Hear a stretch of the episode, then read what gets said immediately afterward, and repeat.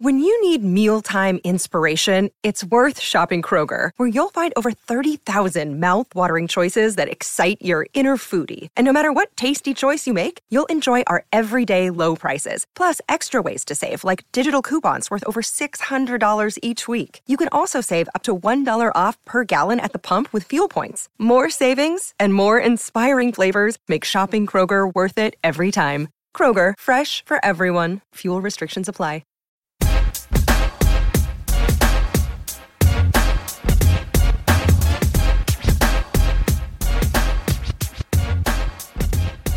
Hey, everybody, welcome to a brand new MMA Roasted podcast. It's me, Adam Hunter. I'm here with CB Gold. I'm back, guys. Uh, we have Vince Pichel coming in, and it is a pleasure to have one of uh, the guys that I've always looked up to. He was the first guy that I've ever trained with, the first professional fighter that I've ever- ever actually rolled with. Mac Danzig is here. How are you, Mac? Good, man. Thanks for having me. Uh, now, me and Mac go, we go way back. I mean, what, like nine years ago, I walked into Legends Gym. I had never taken a jiu-jitsu class or MMA class or anything. And then they're like, they paired me up with you. Uh, my, my first class ever. And I think I might have got subbed, I don't know, 10 times in like uh, two minutes, three minutes. And I was like so pissed. I was like, Jesus, I, I was beating myself up. And you're like, hey, man, if it was a wrestling match, you would have won.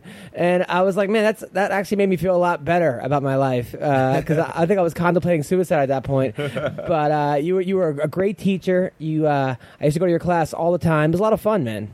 Oh man, yeah, yeah. I remember, I remember rolling with you, man. Yeah, you were always really strong, you know. But but keep in mind, you were coming from like zero background of submissions. You were just, uh, you know, what were you like state champion Maine or Yeah. something wrestling? Yeah, yeah. So so like I, I, you know, you had like really really good takedowns and really good base and really strong.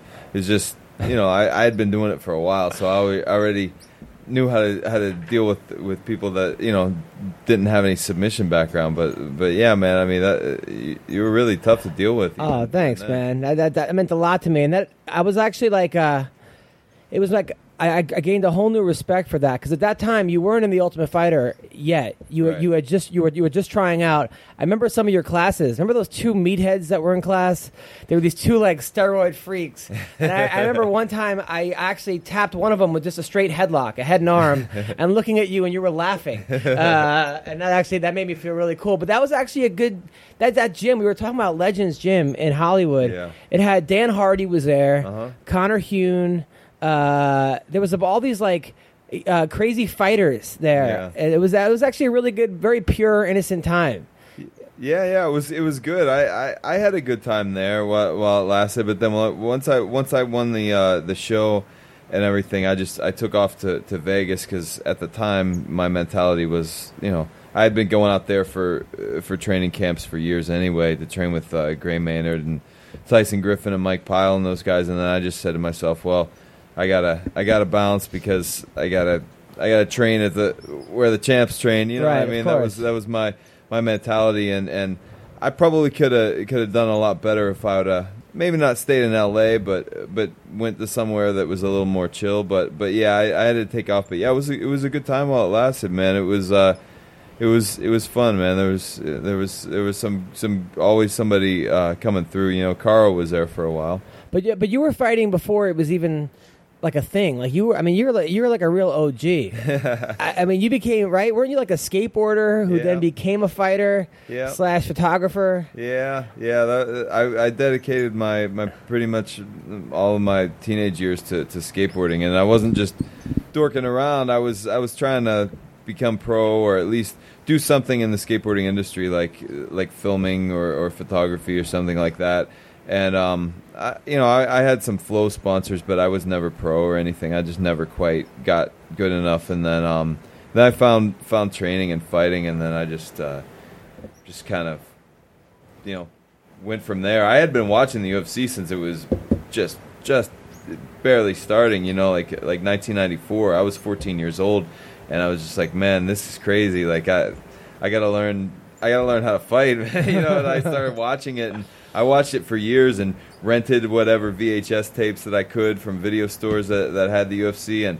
I watched it change from like a spectacle into a sport. Weight classes got implemented, um, you know, sanctioning bodies got involved, yada yada, and and um, I was watching the whole time, and then it wasn't until about year 2000 I had a chance to start training, and I was like, man, this is what I want to do. So, Do you have any wrestling background? no, I don't, I don't, uh, uh no, I, n- I never, I never wrestled. I wish I did, you know. but your jujitsu was on point. yeah, I, I started out with with like nogi jujitsu was kind of like my my base, my foundation was was just like submission grappling or whatever you want to call it, and um, and and I took to that real quick. Some people some people learn that real quickly, and and it's not unless you come from a, a, a really long time striking background. It's usually pretty easy to get uh, uh, gain an understanding of jujitsu because everything is just so hands on and the balance is pretty apparent. The things that are tough, are, in my opinion, are, are the boxing and the wrestling. Those are the those are the hard things. Your boxing though, I was look, reading like some of the guys you train with. I mean, you train with Freddie Roach. Yeah, Uh, you train with uh, Gil Martinez. yeah. Gil Martinez is awesome. Yeah, You think? I mean, you think he was your favorite boxing instructor?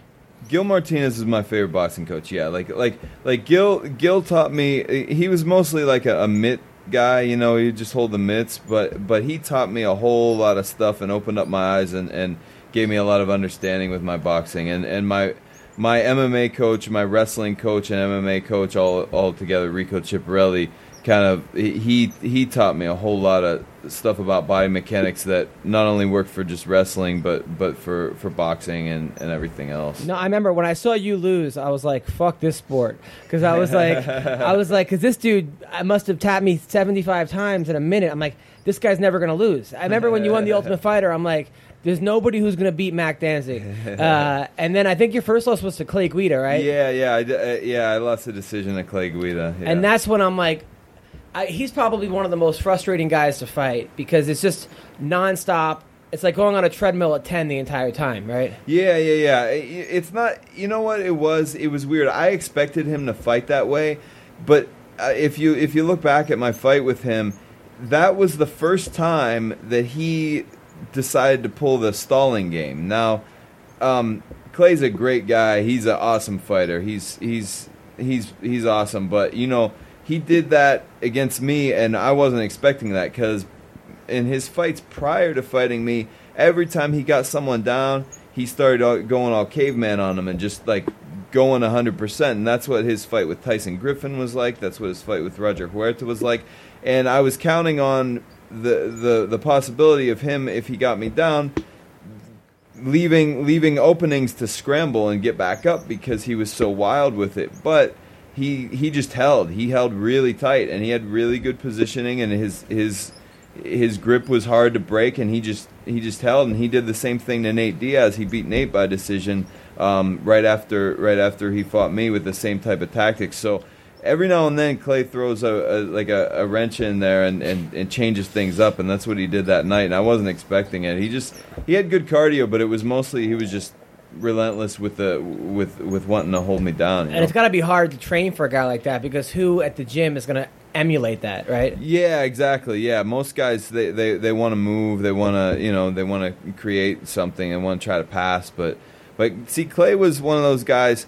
People would train with him and roll with him and be like, "Oh man, Mac, you, you're gonna you're gonna tear this guy up," because I rolled with him and I just was tapping him all over the place. But they what they don't understand is when you get in there and, and, and fight, it's different than when you're just rolling. Like I think Clay, you know, if he's if he's just rolling in the room and and he's just trying to you know go with the flow and and play the game he'll probably get caught and stuff. But in the fight man he's he, he knows exactly what to do and what not to do. And he's not going to leave himself open for anything. So yeah the fight's a whole different That's like Dan Hardy, at probably the same thing, right? yeah Dan, dan's similar in a different way yeah yeah you People know. are like, "Oh, I, I, rolled with him. You're definitely going to beat him," and then you get, Right. not, and then next thing you know, you're fucking looking at the yeah, ceiling. some people are gamers, man. They they they bring it in the fight, and and the, the, the training doesn't tell the tale of, of how good they are. You know. so how much do you miss it?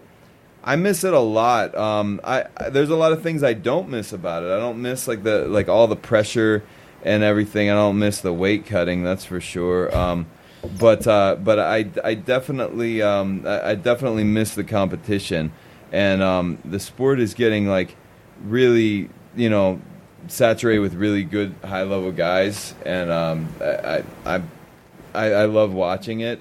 At the same time, then there's a lot of guys that I'm looking at. I'm like, man, I want, to go in there. I want, I want to slap this guy right now. But but uh, but but yeah, you know, I train with some fighters and and I te- teach some fighters and stuff, and it keeps that spark going in me, like like, and it keeps me reminding me that uh, that I am still good and I still. So let's let's let's actually plug your gym right now. So if I'm in LA, Yeah. and I want to train with Mac Danzig, what Right. do I do? Well, you could you could go to one of two places. You could either contact me directly or and and, and train with me at, at my at my home studio, and I, I do privates there And there. contact you how? Uh, you would you would email me at um, macdanzigmma at, at yahoo.com. And then um, if other otherwise, uh, if you want to do like a group class or a larger group class, I teach out a Strong Sports Gym, which is in uh, which is downtown. Strong Sports Gym, yeah. I'm telling you, once once I get my my, uh, my leg fixed, I'm coming back for that rematch, dude. There you I- go. I'm Don't hold your breath, man. Now uh, let's talk about the weekend. So, uh, first of all, the Sunday night was the comedy show at the Laugh Factory. It was me, Bryan Callen, uh, Mike E. Winfield, Dana White, Matt Serra, and Din Thomas performed, and David Spade. and David Spade all did stand up, and I, I I hosted. I was nervous, man. It's like first of all, you know. Watching Luke Rockhold get knocked out was a big wake up call. Because at first I'm like, "Oh, I'm to smash this this, this crowd." Then I'm like, "I don't know how confident I should get right now because you you never want to underestimate any audience." And I'm like, "Man, it would suck to bomb in front of all MMA fans because they're, they're the ones who are to let me hear it on like Twitter." So I was like totally kind of going over my set. I'm like, "All right, I have regular jokes I'm to do for my act, and then I got to put MMA jokes because if, you- if like you can't do them here, you know, where are you going to do them?" So the show was at six. It was a sold out show. And CB, how'd it go? Uh, wow. Um, it was a really fun night. It was it was some great comedians. The fighters did very very well. I think Din Thomas dropped Talk more. about me right now. N-bombs. Don't get to the fighters. Okay. Um, let's put it this way, guys. I was there. I, I watched Adam. Like he said, there were a bunch of MMA fans there, so it, it it worked out to his MMA roasted gimmick. Um, but let's just say I had to walk through a few blood puddles walking out of the uh, the comedy club because Adam murdered that room. Oh, thanks, man. Appreciate it. And, and by the way, I did not pay CB to say this. Uh, he, he he actually texted me this after the show. It was a great. I was having fun. It was one of those shows where I was like, man, this is awesome. This is why I do every, all those horrible, shitty shows for shows like this. It's like this is why I'm sure Mac, you could say all those. All those nights where you're like, "The fuck am I doing?" You're you're you're, you're just rolling. You're dripping sweat. You're getting tapped by you know eighth degree black belts or whatever you're doing, or all American wrestlers taking you down, or Yeah. you're getting lit up. It's for that night where you knock out Joe Stevenson Yeah. in the first round, and that's how I felt with MMA, uh, with with this show. It was just, it was great. I had a blast, and I tell you, Din Thomas has a future in comedy. Uh, I knew he was going to be good because he has he's taking like three uh, class. He's in like three improv troops. So in, in Miami, he it's something he aspires to do. So I knew he was going to be good, and he was great. And I'll tell you, Dana White was so nervous backstage. He was sweating, arm sweat. Like he was, I mean, he was like visibly scared almost. But he went on and he killed. He, he had great jokes, uh, and the crowd loved it. And same with Serra. Serra was also nervous. I'm like, and I'm giving him advice. I'm like, Serra, just be you. Just you're already hilarious as it is. And Serra had a great set, and uh, it was a great night. I think the, the crowd loved it, and it, it went really well. Uh, I was I was thrilled to be a part of it. I was so happy. It was a lot of fun. Matt Serra unblocked me on Twitter. Uh, he told me he was mad at me because I said he has to lose 30 pounds to make heavyweight, and, and that was then Dana said the same fucking thing. Well, yeah, that, that was the thing, and then yeah, but I me, but I was, I was super happy with it, and it was uh, it was cool. We actually talked a lot about me and Dana talked about the, the Rockhold fight and UFC 199, which we're gonna get into right now. So I was at UFC 199, and it was me, Bubba, Tyler went, um, and I took Bree, my girlfriend. Uh, it was one of those things where it was like I got like, you know, CB was upset, kind of, but at the same time, you sold your tickets. And I knew this was going to pop Bu- up on the Bubba is podcast. a fighter, uh, but we, me and CB squashed it. We're cool, right? Yeah, we're cool. All right, good. So, yeah. What you guys For talking now. about? Uh, so I had four tickets, and I, I was I had I was taking Bree and Tyler, my other co-host, how I was leaving, and then I, I took Bubba Jenkins, who's a, a professional fighter. Start from the beginning. You were supposed to take your dad. I was gonna take my dad. My dad, at the last minute, was like, "Adam, I don't. I have to work. I can't go." So I had extra tickets. I took anyway. So let's talk about the fights from the the ground up. Uh, I was super impressed with um, Bruce Leroy. I did not see him smashing Cole Miller like that. Cole almost got the armbar in the third. I was like, what? but he, he didn't finish it, which I was surprised because it looked like he was very very close to finishing it. Bruce Leroy and I, you know, I was t- I was talking to you guys before the show. Is would that Cole Miller have beaten B.J. Penn? No, You don't think he would have? no. Mac? Uh, I did not see that fight. I didn't see that fight. No, I, I, I, I only watched the uh, the co-main and the main. Okay. Uh, Well, Cole Miller, um, he looked a little flat. He just It- got shut down. He got shut down. Bruce Leroy looked great. Uh, he almost pulled it off though in the third, and then it was funny because Bubba was saying chocolate melts in the third, um, but but no. So Cole Miller, uh, that, that was rough to watch. I'll tell you, the James Vick fight, I did not see that going down. I mean, Benil Dariush beat Vick at his own game, which is boxing.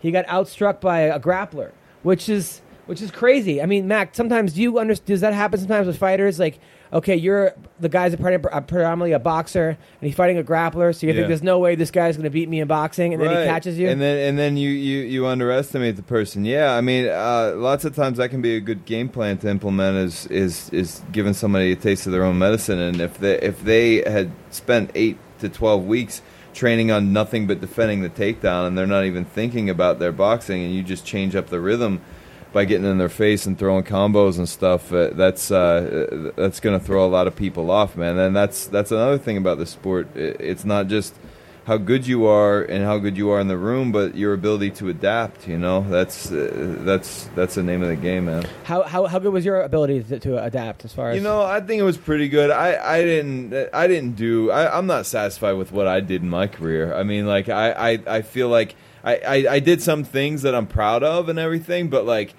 You know, there's there's people who are like, uh, I'm just happy to be here, and I worked hard to be here, and I'm happy to be here. And there's people that want to be like a champion or a world beater. You know what I mean? And I and I, I went back and forth with it, but for the most part, I was the latter, and I didn't want to end up you know, I, I, I wanted to fight the Ben Hendersons of the world. You know what I mean? And I never got there. You know what I mean? So like, I, I feel like my ability to adapt was it wasn't bad, but like I, I I probably learned a whole lot about that and fighting and and understanding the psychology of it and. And, and, and how to respond to, to certain situations a lot better once I retired, you know. It's just that's the way it goes. But you're you also know? a kid. I mean, did you finish high school? No, I did not. So you're a kid who didn't finish high school. yeah, Uh, your goal was to be a professional skateboarder. yeah, yeah. And now you're fighting in the highest level. You're in Yeah. the pros of fighting. Yeah, You sure, sure. won the Ultimate Fighter. Yeah. You fought in Japan. I mean, you've Yeah. accomplished a lot, dude. You're a black Yeah. belt too. Yeah, yeah, black belt in jiu-jitsu. Yeah, I, I,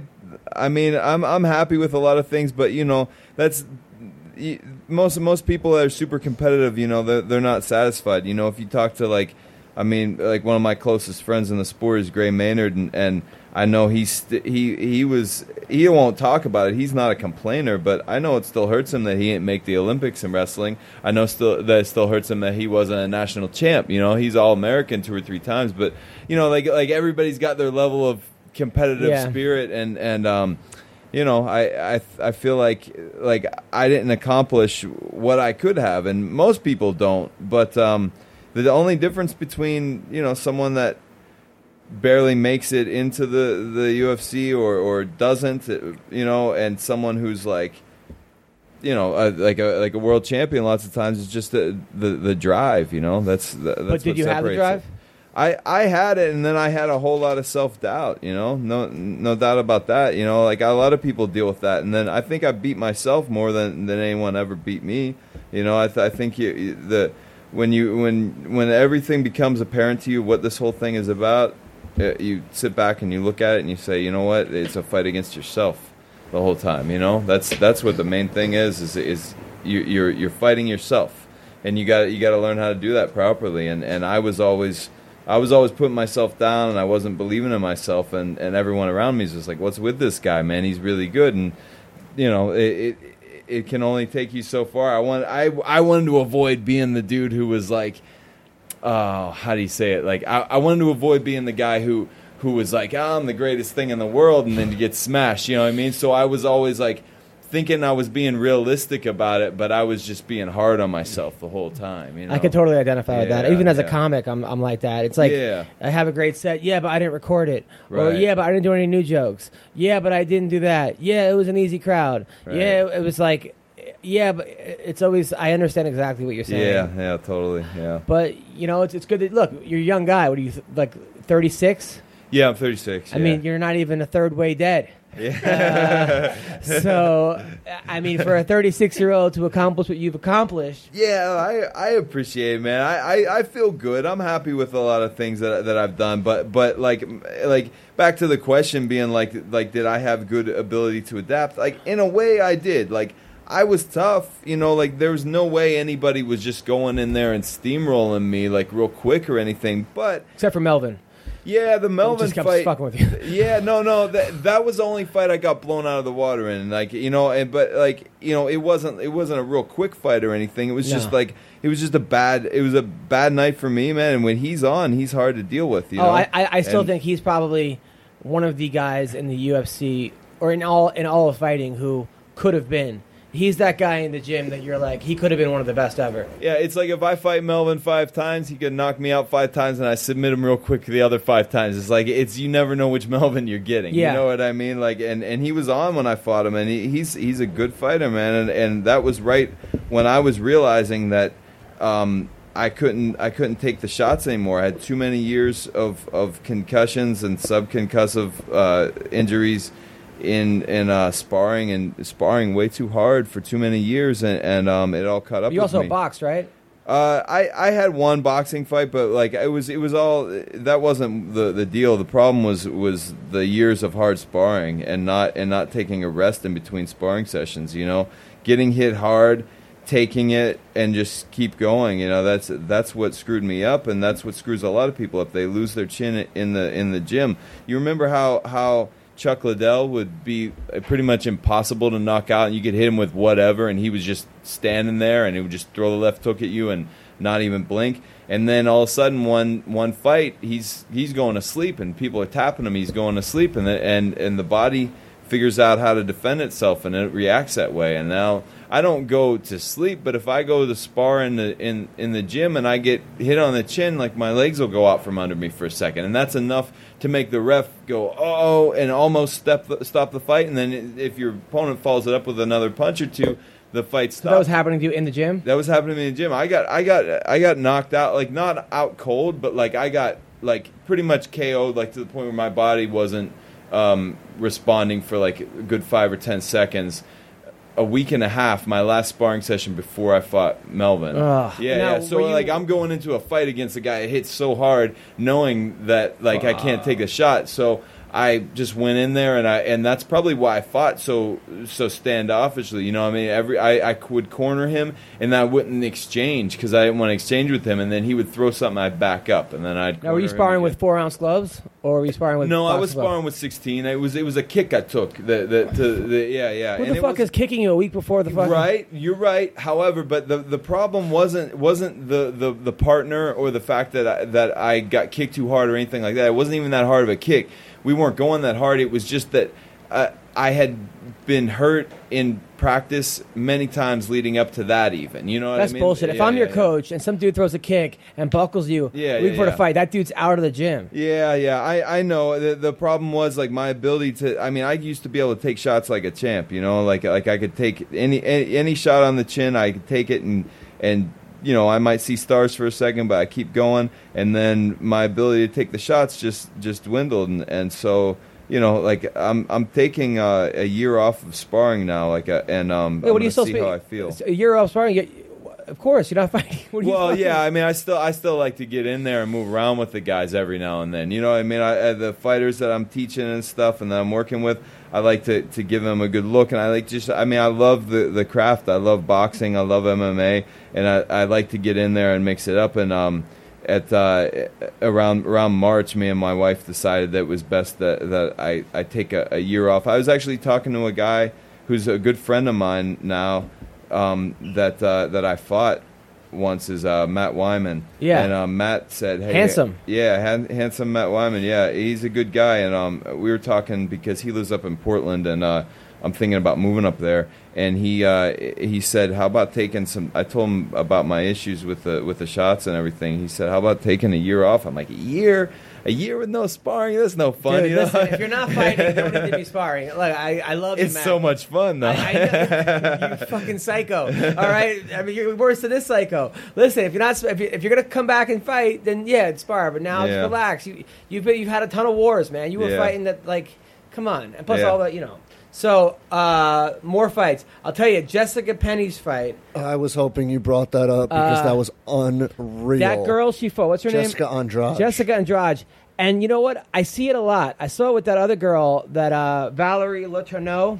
When a girl goes down from 135 to 115, there is a huge difference. The only time I see it, the only time I see it not work was that with that boxer girl in the UFC against who made the finals against Ju- Jessica uh, Juliana Pena.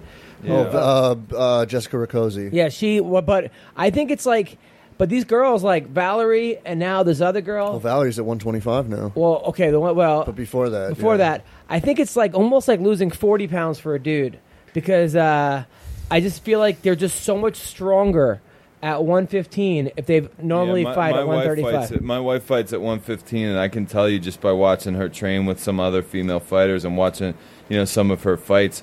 Like she, she only cuts like five pounds, like you know, the the week of the fight, and these other girls are really big. And like with with with you know, the lower you get in weight, every pound makes a big difference. And you're fighting at 205. You know, the guy walks around 218. You walk around at two you know, 25, not that big of a deal. You probably won't even notice it. Those guys fluctuate, Yeah. you know, day to day that much. But but with the girls and, and with anyone at, at that 115, man, that that's a huge, Especially huge with the, and I, maybe it's because of, you know women's MMA is a little bit still behind men's MMA, and you know I'm sure the girls even admit that just because there's there's less fighters out there, it hasn't been around as long. I mean now it's finally you know becoming not as you have to be a master at one domain like the the, the judo star versus the boxer. You know it's sort of like it has it's become more of a hybrid. But this girl, Jessica Penne, is a tough girl, a, a great fighter, and she just got steamrolled. It looked like Joanna too. It looked like, and that it girl was two is going to back-to-back give that she Jessica. got. But she's a girl that lost to Raquel Pennington, right? Didn't she- Andrade? yeah.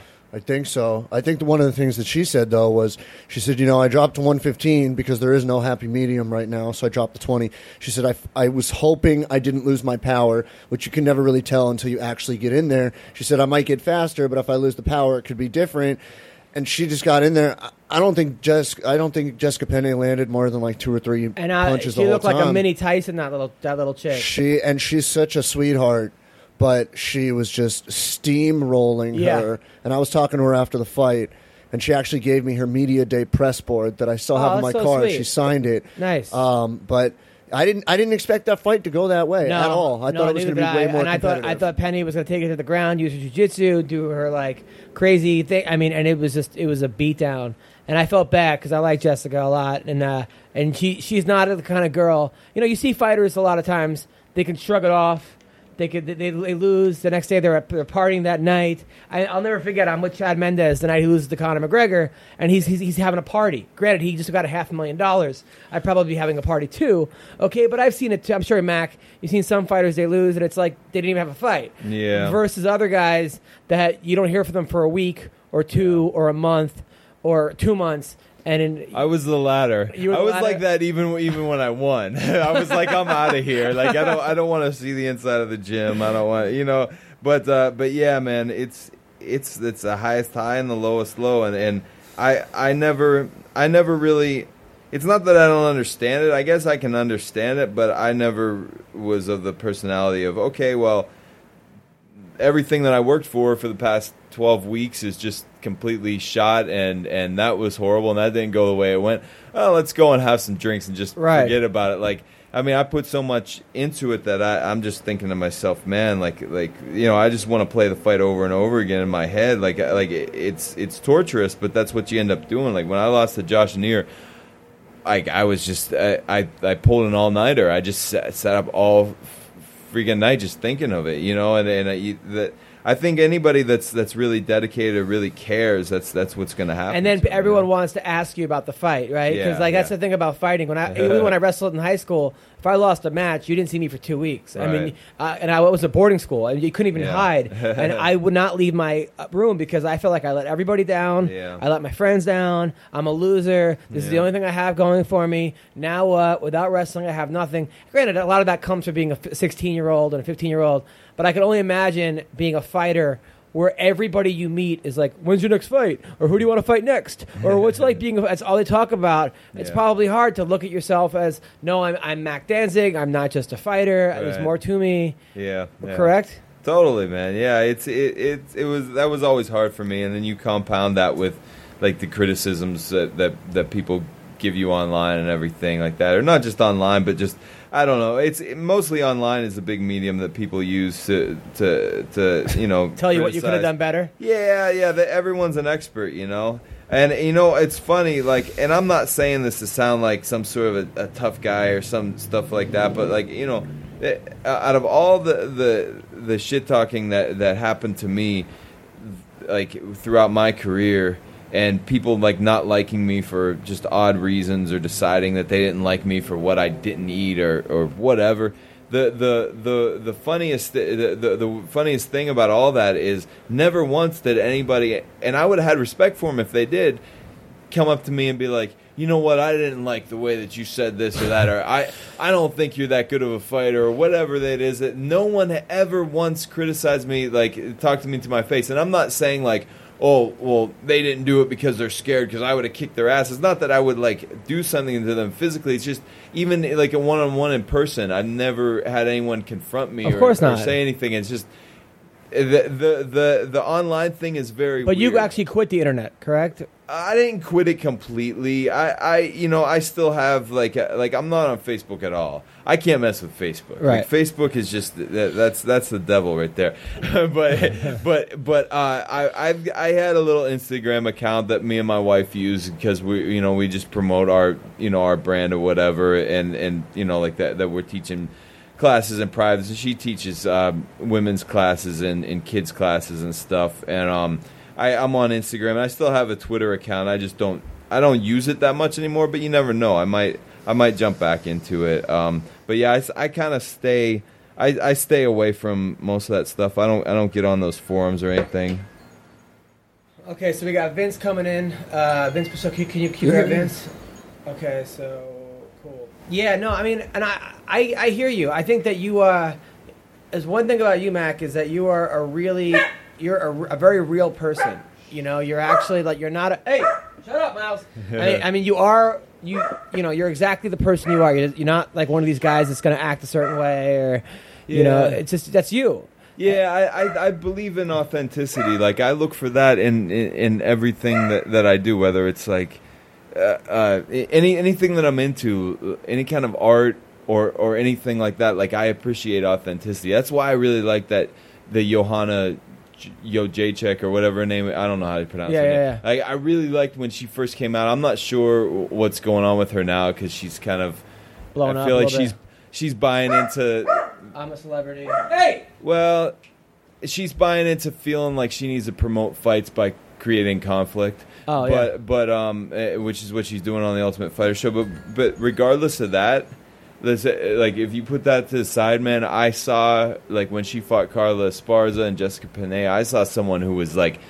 When she got in the, those girls' faces, she meant it. You know what I mean? Like, like it wasn't. You know, she had a lot of game. You know. Oh, I mean? she's different level. And, uh, and and I and and I just appreciate authenticity like on all levels, you know, and, and I try to embody that as much as I can because I just uh, I I can't hang with the fakeness, man. It, it's it's just too much for me. You No, know? I think a lot of people. Now, by the way, you being a vegan, uh, me like uh, personally, I, I I I love animals. I have a dog that was used as bait for pit bull fighting. I have two cats, and now my girlfriend.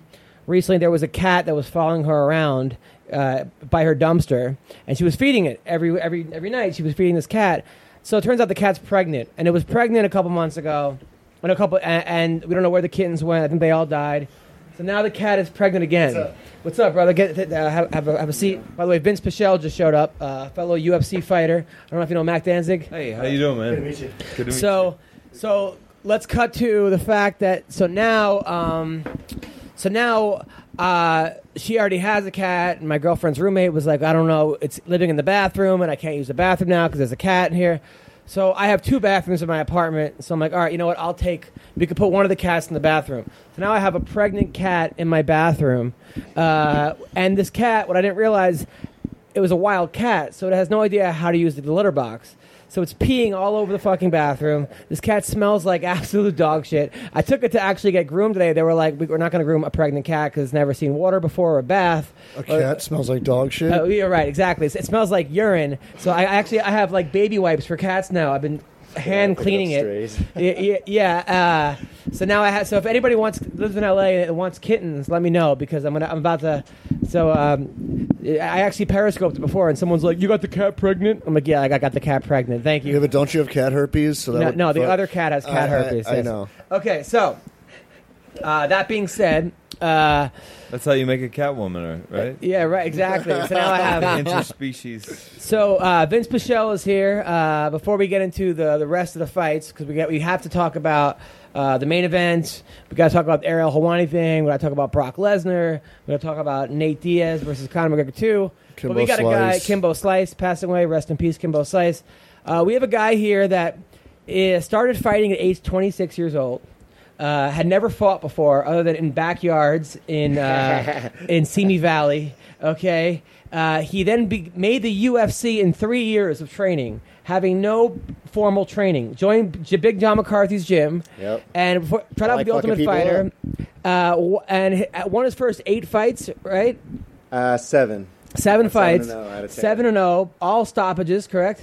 Yeah, all knockouts, first or second round. No Yes. One, no one went past the second. so he actually so he joins the uh, UFC. He uh, he ends up going to the Ultimate Fighter. He he like loses he loses on the Ultimate Fighter, right? Yeah, To- lost to- to Al Iaquinta. Ally the Quinta.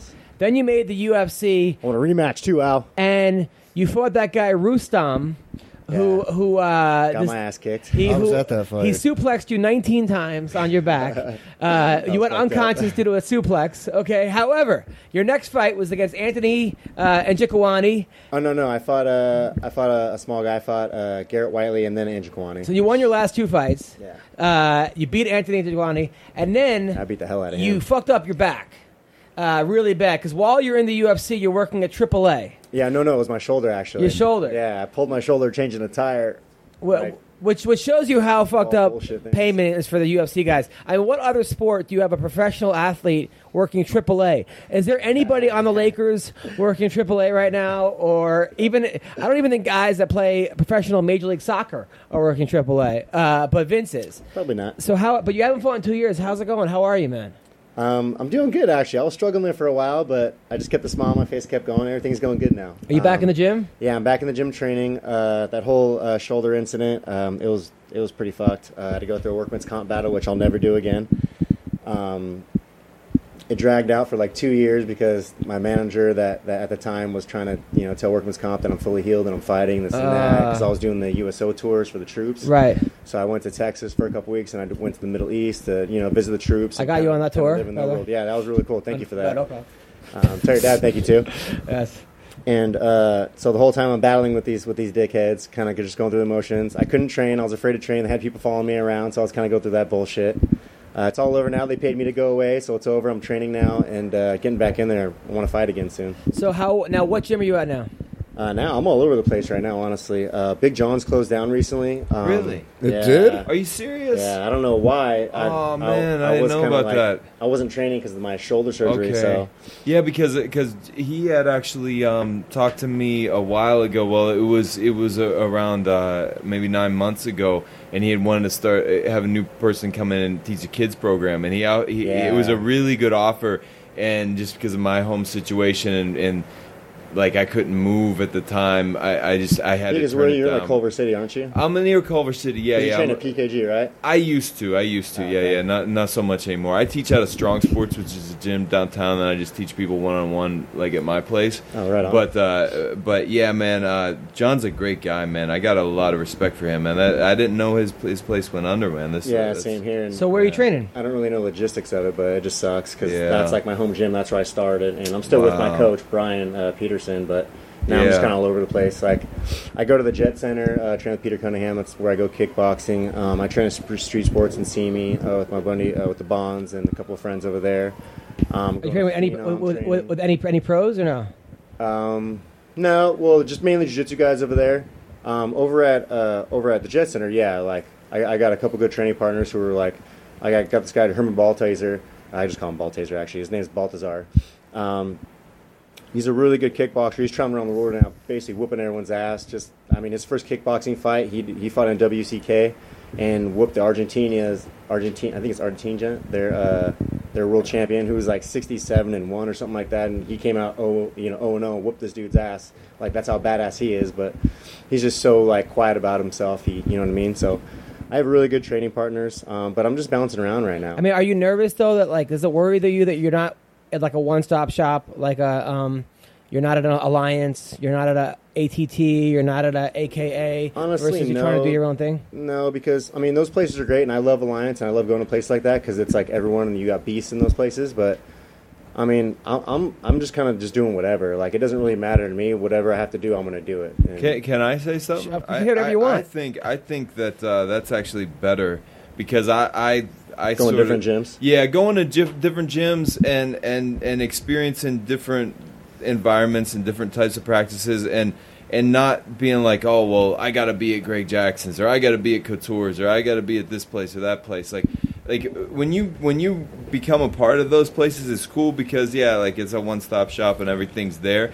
But it's a it's a dogfight all the time, and we're all tough knuckleheads, and we're all willing to beat the crap out of each other, and that's what ends up happening. Like that's for for two years, all it was like me, Gray Maynard, Tyson Griffin, Mike Pyle, Martin Kampmann, um, Jay Hieron, all just going at 100% with each other all the time. And that's uh, that's contributed to me losing my chin, you know what I mean? If you, if you are just working around with people here and there and you go where you want when you want, it's I I, th- I think as long as you got your head screwed on right, that's actually probably better. in- Plus, in a lot plus of it seems like a lot of guys, if you're with, with the same guys every day, they know what you're going to do, you know what they're going to do, right? Yeah. Versus you kind of. right. Yeah, and it's kind of like a variety too. Like like he was saying, like you get different bodies, different people, and honestly, sometimes like me training, like went into Alliance, I started getting stale a little bit. Like kind of like it, be, it started becoming like a job or routine, and I don't really like that kind of routine thing. I like shit just being like just everywhere. You know what I mean? Like all over the place, because then I don't get used to something,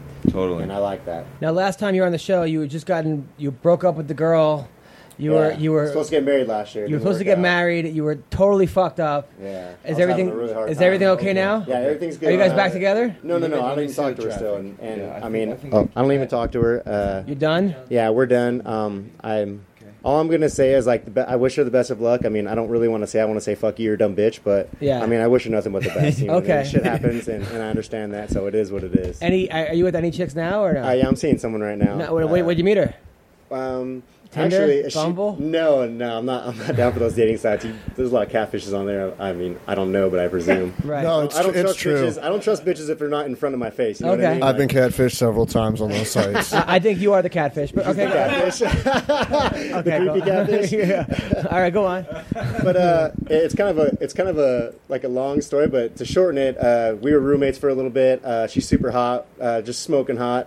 Um, we were we were hooking up for a little bit, uh, turning a little more than that. So now we're kind of just seeing Are you each in other, love? and it's cool. I wouldn't say I'm in love, but you know I like the girl. I care about her a lot, but things are progressing. Nice. Now, But me, me personally, like I'm not kind of. I just got out of that almost marriage, so I'm like, fuck relationships. I don't want to be a part of this. I don't want to have to worry about someone else and Yeah. deal with someone else. You know what I mean? But at the same time, like, it's hard because me and her get along too well, so it's like kind of hard. It's it's. now have it's you talked to Joe Silva about getting you a fight? No, not yet. Um, But you're cleared. Yeah, I'm clear with workman's comp, so now I'm now I'm just training and I'm trying to get myself back in shape. um, before I'm gonna wait probably like a month, a month and a half before I before I try to sign a contract. So that I saw way- you online. I mean, no offense, could, you look uh, good, but a little dad bodish. You have to like. Yeah, I'm getting rid of that. I'm trying to get rid of that shit. All right, good. it happens, man. I get like, because I mean, for me being like a fighter, I'm I'm not really like the healthiest eater at all. Like, I mean, I love fast food. I eat shitty. Like, you know what I mean? Like, I'm I'm honestly one of those guys that kind of just I'm like a Michael Phelps, I guess you could say, of like fighting. Because like when I fought Njokuani, I trained three days a week for that guy. Like. I trained kickboxing one day, grappling one day, and then I ran one day. That was my training for you know what I mean, two months to kick that day's ass. So that's like if that gives you any understanding of like Yeah, but well, let's let, why don't we step it up a little bit and, and go five right, or, or just you like you're Uh, like fuck it. Well, now I'm training every day, and in like I'm not working at AAA anymore. I got another job. I went back to electrical work. So when I first started fighting, I was an electrician. So I'm back doing that. So now I'm working, and then like today, I today I like my typical days. I work at seven. I'm off around five five thirty, and then I go to the gym after that. And like yesterday, that was my schedule, and I left the gym at like nine. I think. Mac, any advice for this young? Went home. young and, buck? You know what I mean? Did it how to do. Man, it's I, I don't know, man. It's it's hard. It's hard trying to to, to pay the bills in Southern California and, and, and still and still fight. You know what I mean? We on, at this level, you know, like unless you're headlining and stuff, unless you make a run for it and start talking all kinds of crazy shit and and marketing fights with fake beefs with the other fighters and all this stuff, you you ain't gonna get paid much, and and you got to pick up other other work and stuff. I I don't know, man. I think I. I There's if I- politics, like like any Yeah. other like any other sport. if I had it to do over again, I would have. I wouldn't have grinded so hard with the way I trained it. I, I, I was just. I was so uh, bent on this idea of man. I, I, I cannot go in there unprepared, and that would be horrible and everything. And I, and I think it's it's hard to find that line. Well, Just trust yourself. yeah, yeah, yeah, and and I I think it I think if I, yeah if I had it to do over again, I wouldn't have done six days a week, twice a day, sparring three days a week hard. You know, all But that you're a stuff. perfectionist. Yeah, yeah, yeah. Well, but I, I had a, you know your body is what's on the line in that at that point. You know, Now, see, did you ever like get burnt out where it was like it became like more of like a job or a job? What I mean? 110% burnout. And then like And then and then on top of your that, concentration. and then add to that the criticism that you get from like fans and journalists and stuff like that. And the next thing you know, like you're like, man, fuck this. Like I don't even want to be.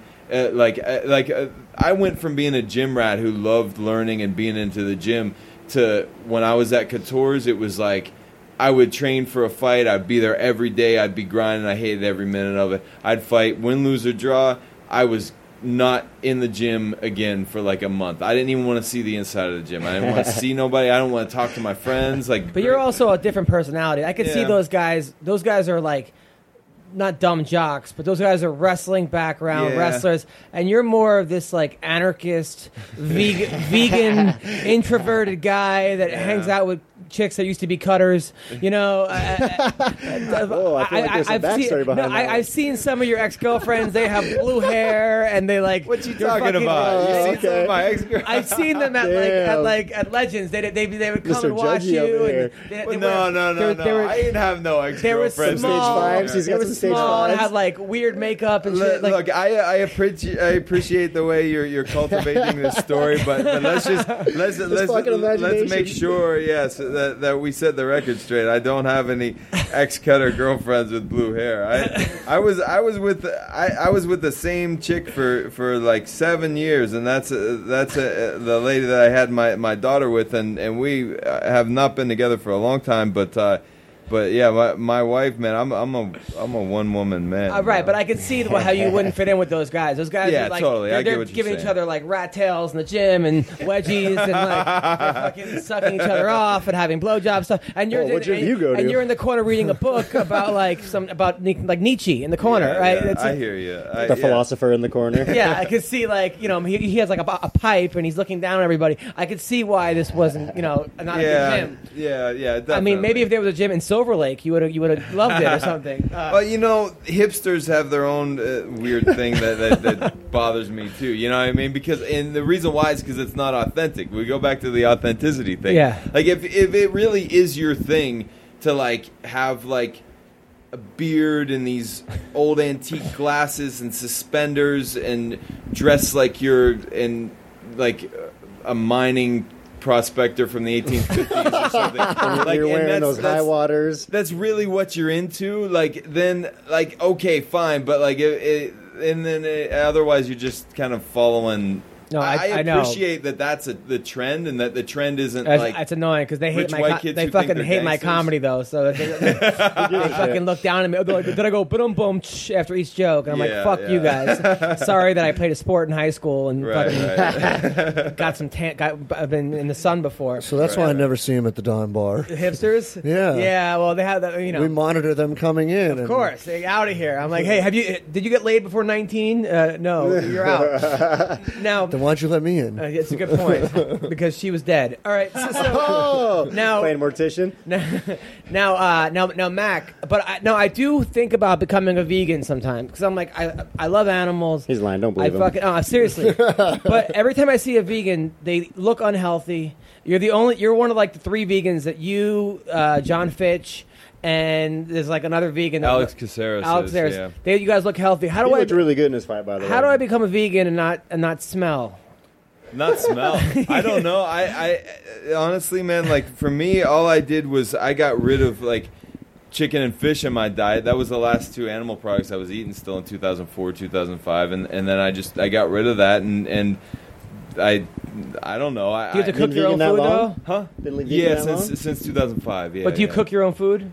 Yeah, yeah, yeah. I do. I mean, I when I when I had the money, I would go eat out, and, and there's a ton of vegan restaurants in L.A. and stuff, and there's all kinds of good stuff. But yeah, I, I cook my own food. I what I stopped worrying about was this whole protein thing. That's the main thing that everybody's like, well, where do you get your protein? How do you possibly do it? Your protein, your protein. It's like you worry about your protein, motherfucker. Like, like I, I, I honestly like, like protein is the last thing I think about. Like, Right. I don't really don't think that that we absorb as much protein as we're told to to take in. You know, I, I feel like then your body just ends up having to con- convert that to to uh, glucose anyways, and then and you you end up um, taxing your liver because So you don't eat protein. It's all. I, I, I was I was you know I was using like this supplement called Vega for a little while and it is good. It's a, like a vegan protein supplement, but it's like uh, like that was only when I was grinding really hard and training like you know six hours, five hours a day and stuff like that. I don't.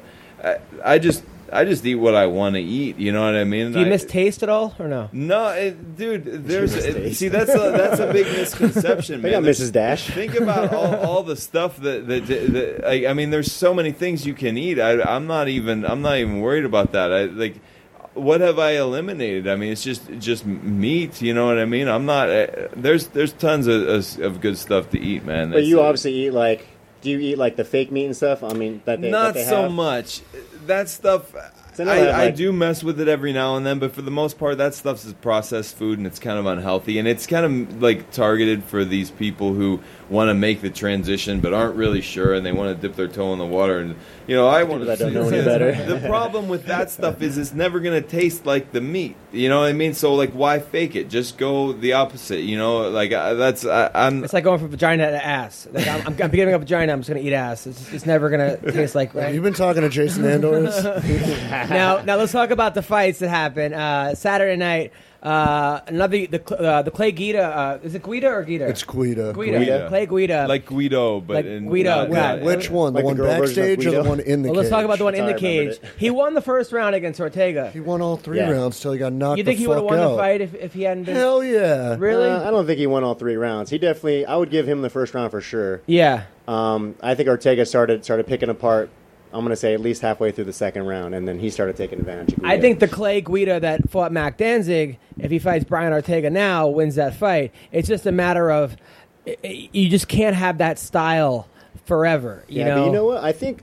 I mean, in all honesty, I think Guida looked Guida looked really good in this fight anyway. look great. Yeah, I mean, he dropped Ortega in the first round with like a fake low, and then he went high with the left hook, and he dropped him.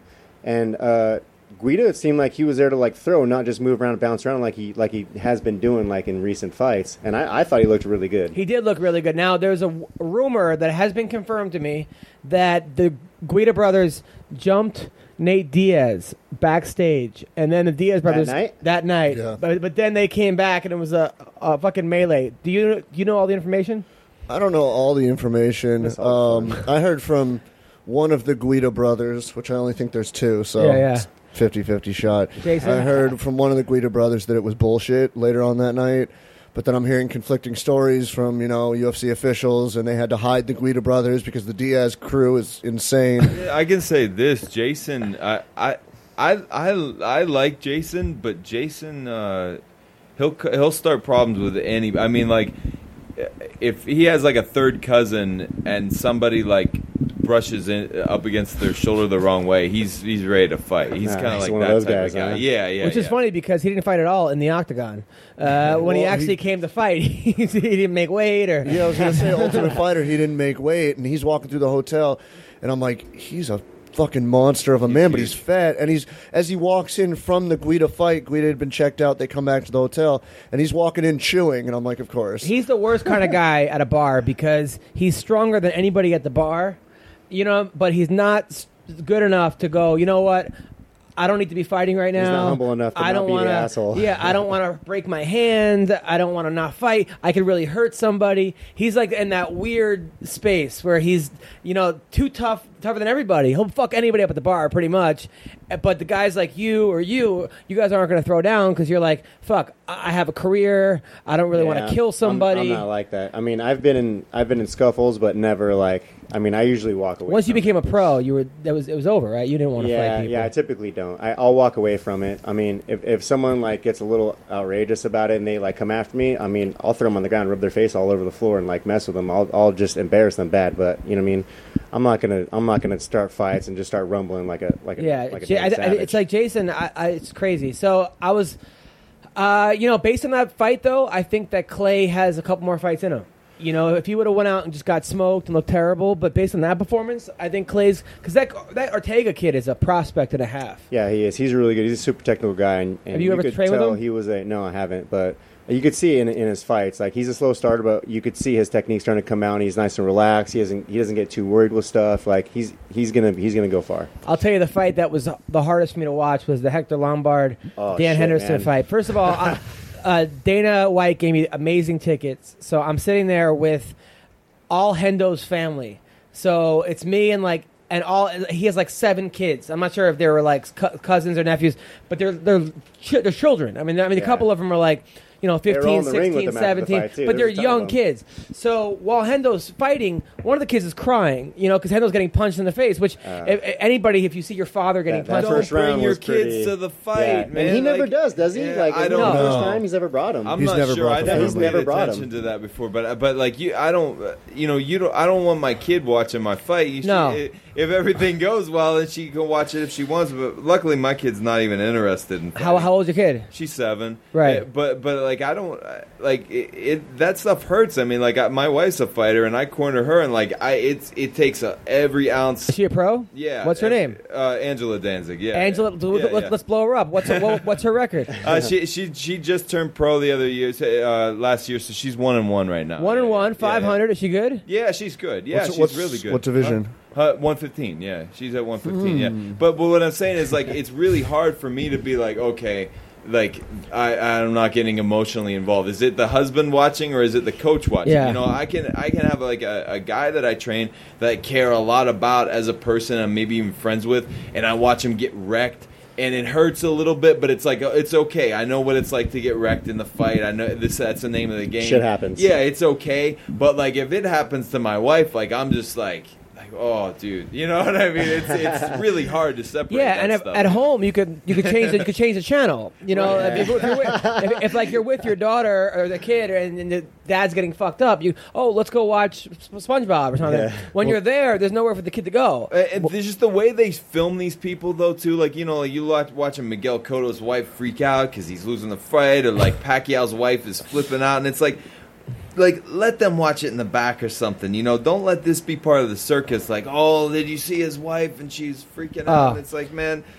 So that's well, what that's, happened. that's like one of the things like years ago when the cyborgs were married to each other, and, and Nick and oh, Nick Oh, man, Diaz that- yeah, yeah, yeah. That was- armbarred Cyborg for the Strikeforce welterweight had, like, a championship, rage and she was moment, sitting in the audience and she's crying, and the camera's like, "Let's pan over to Cyborg and watch her cry." Yeah. But it's the same thing as you know we had Colleen a few weeks ago.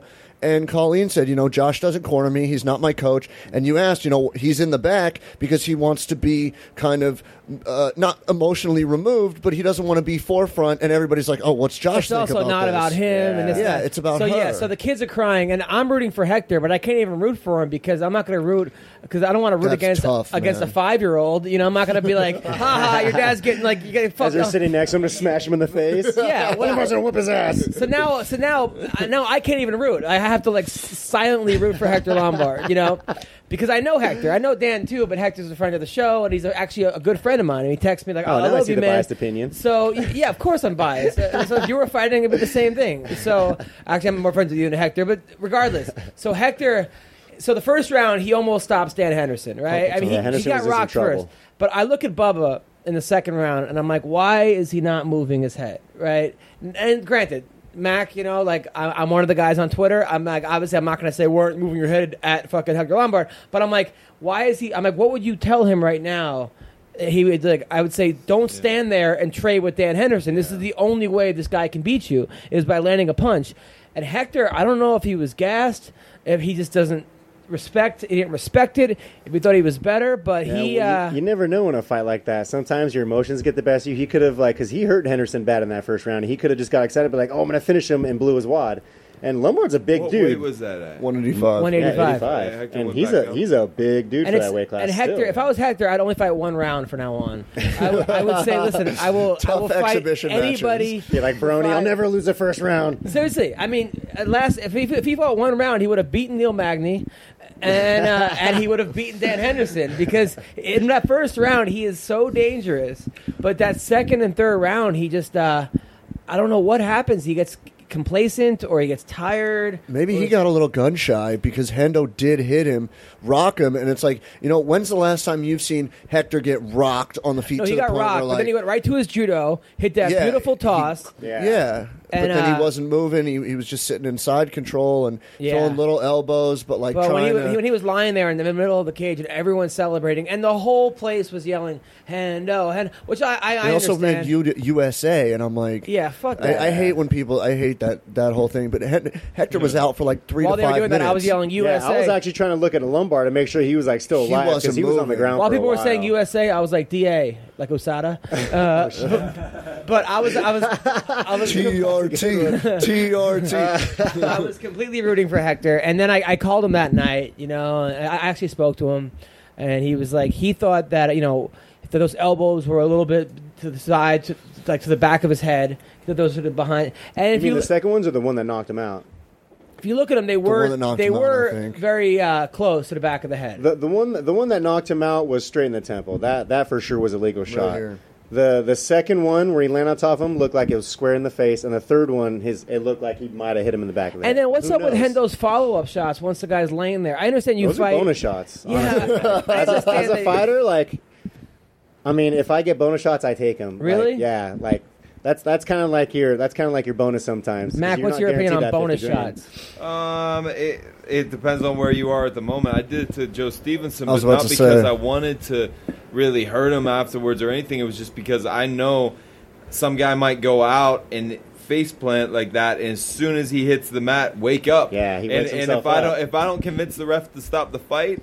Then, then I'm not doing my job. I got to convince the ref to stop the fight. So I'm I'm going after it. I just got tunnel vision at that moment. Yeah. And it, don't get me wrong. If you have clarity at that moment and you clip the person and they're completely done, their eyes roll back to the head, and and and the ref is you know a few paces behind.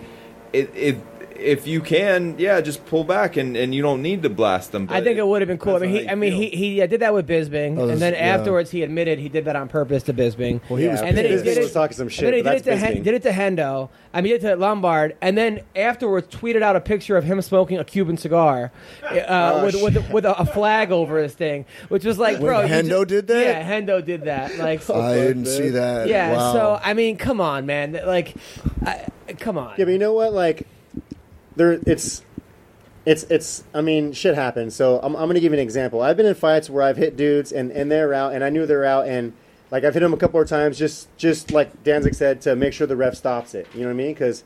You'll hit the guy and walk away, and sometimes the ref won't stop it. You know what I mean? The ref, Right. like sometimes refs just don't know. Like if they can't see their eyes, especially, they don't know.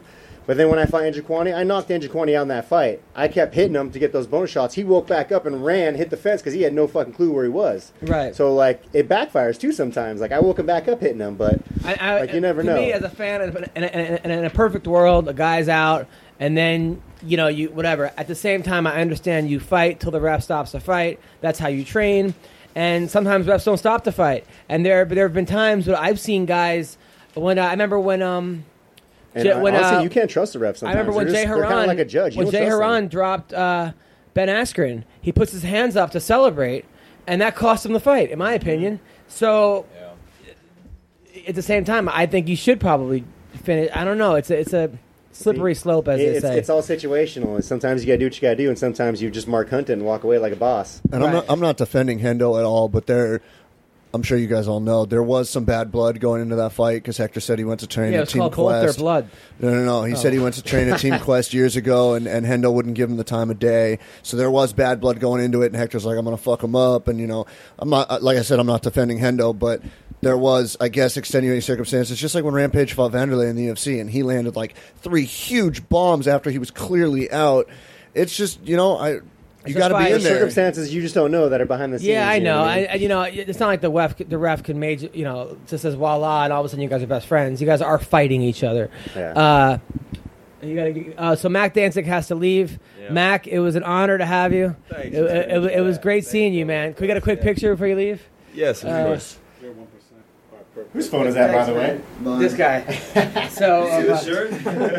no, no. You haven't, I didn't seen, you haven't seen the tattoos. He has he has five Conor McGregor tattoos, by the way. Vince is Vince is now going to This hate is me. the You biggest. do not have five super- Conor McGregor tattoos. I, I swear to God, he does. I do.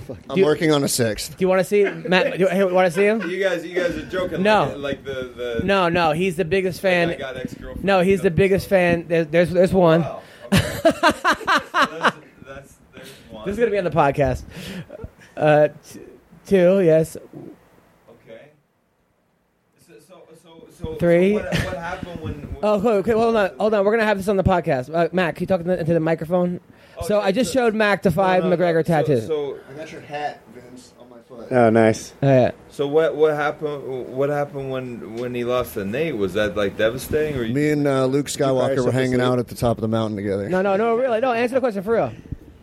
Um, I took off my Conor fight kit, threw it in my room, and uh, stared at a cable box for about 25 minutes silently with my friends just watching me, waiting for me to blow up and kill somebody. But luckily, there were no murders that night.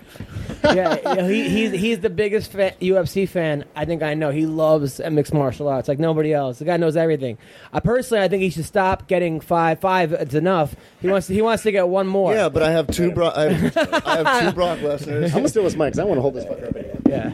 Take care, Mac. Yeah, yo, great seeing you, man. lot. Thank you. I have Thank two you. Brock Lesnar tattoos. Really? Yeah, I have a Wanderlei Silva tattoo. I have two Mirko Cro Cop tattoos. I have a, A lot. chocolate L also. I, I have a new chocolate L that I got about two weeks ago. Um, I'm just gonna say, like, I'm never that kind of person that would ever get a tat like that or like a girl's name or some shit like that. But that's cool. What's Like, your- I don't, I like, I don't think in any way that you're like, like a stage five or anything. I think that's kind of cool. That it's you, it's like, all right. Uh, 'cause Matt, it's your own body. It's your body art. It's what you like. You know, it's what you love. You put yourself. Matt, No. Sch- Matt Schnell called me a homo on the podcast like a couple months ago. Uh, Matt Schnell. Danger and then Cage. I saw him in Vegas uh, Yeah. for fight night because Yeah. he was there with ATT, and he we were laughing about it. He was But cool. now, what's what are your two Brock Lesnar tattoos? I have you know the skulls with the chain coming down that he uh, with the swords going through him that he wore in his Death Clutch shorts. It's basically the logo for No, Death Clutch. I have no idea what the. But okay, Me either. I just, okay, All right, well I'll pull them up right now. all right. So I must have- be in a private spot. No, they're they're right. They're they're on my back. now, what's the six McGregor tattoo you're getting? Um, probably the gorilla that he has right here. I'm gonna get it on the side of my leg. All right. It's badass.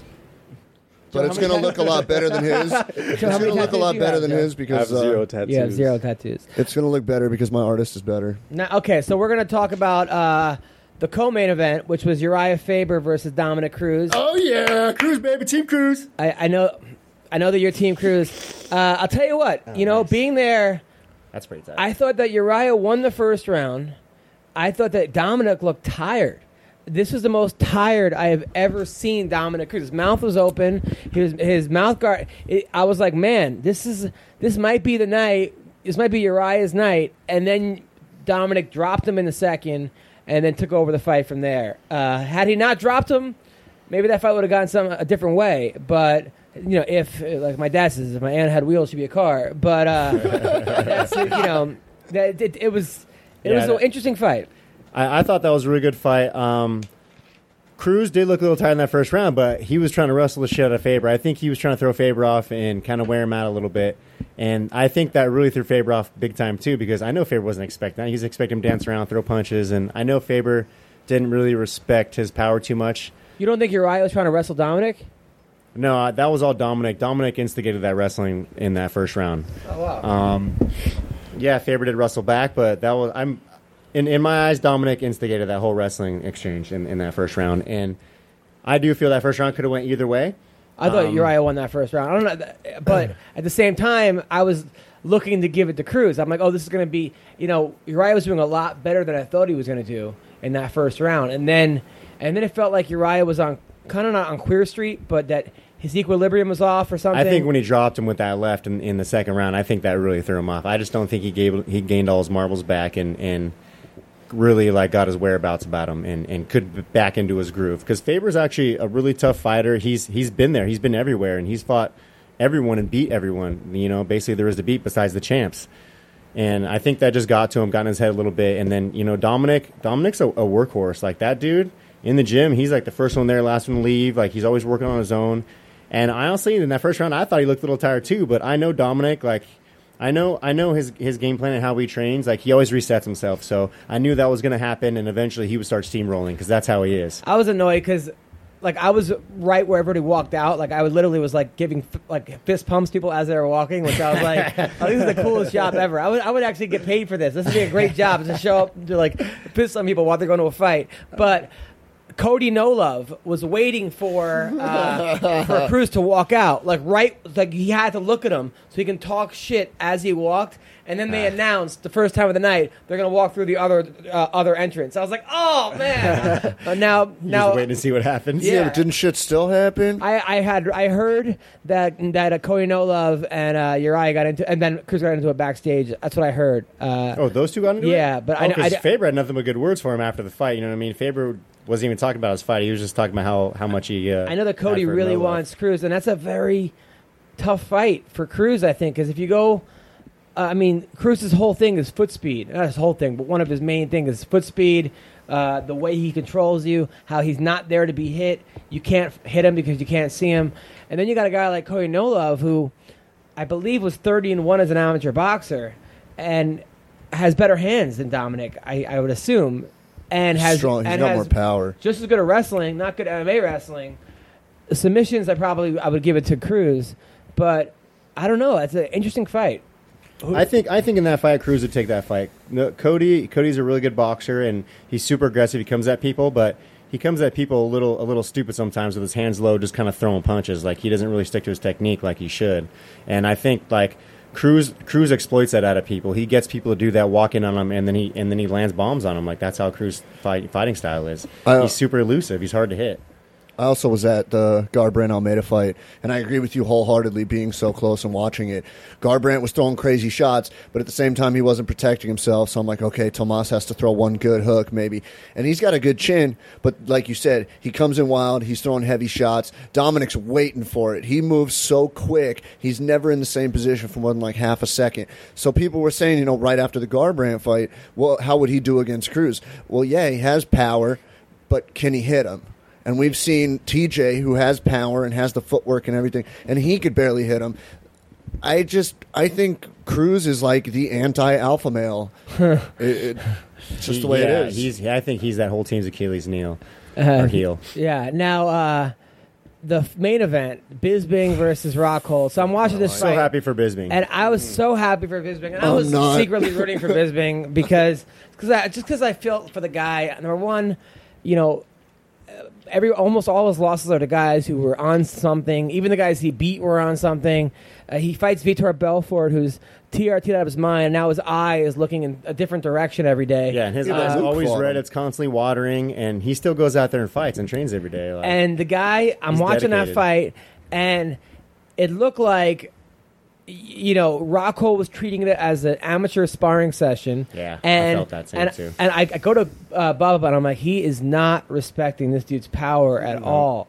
And Bubba was like, oh, like, like, no, like everyone, like basically, what? Well, I mean, the you know, common idea was he doesn't have to, but it just shows you. I mean, he did overcommit to it, and then boom.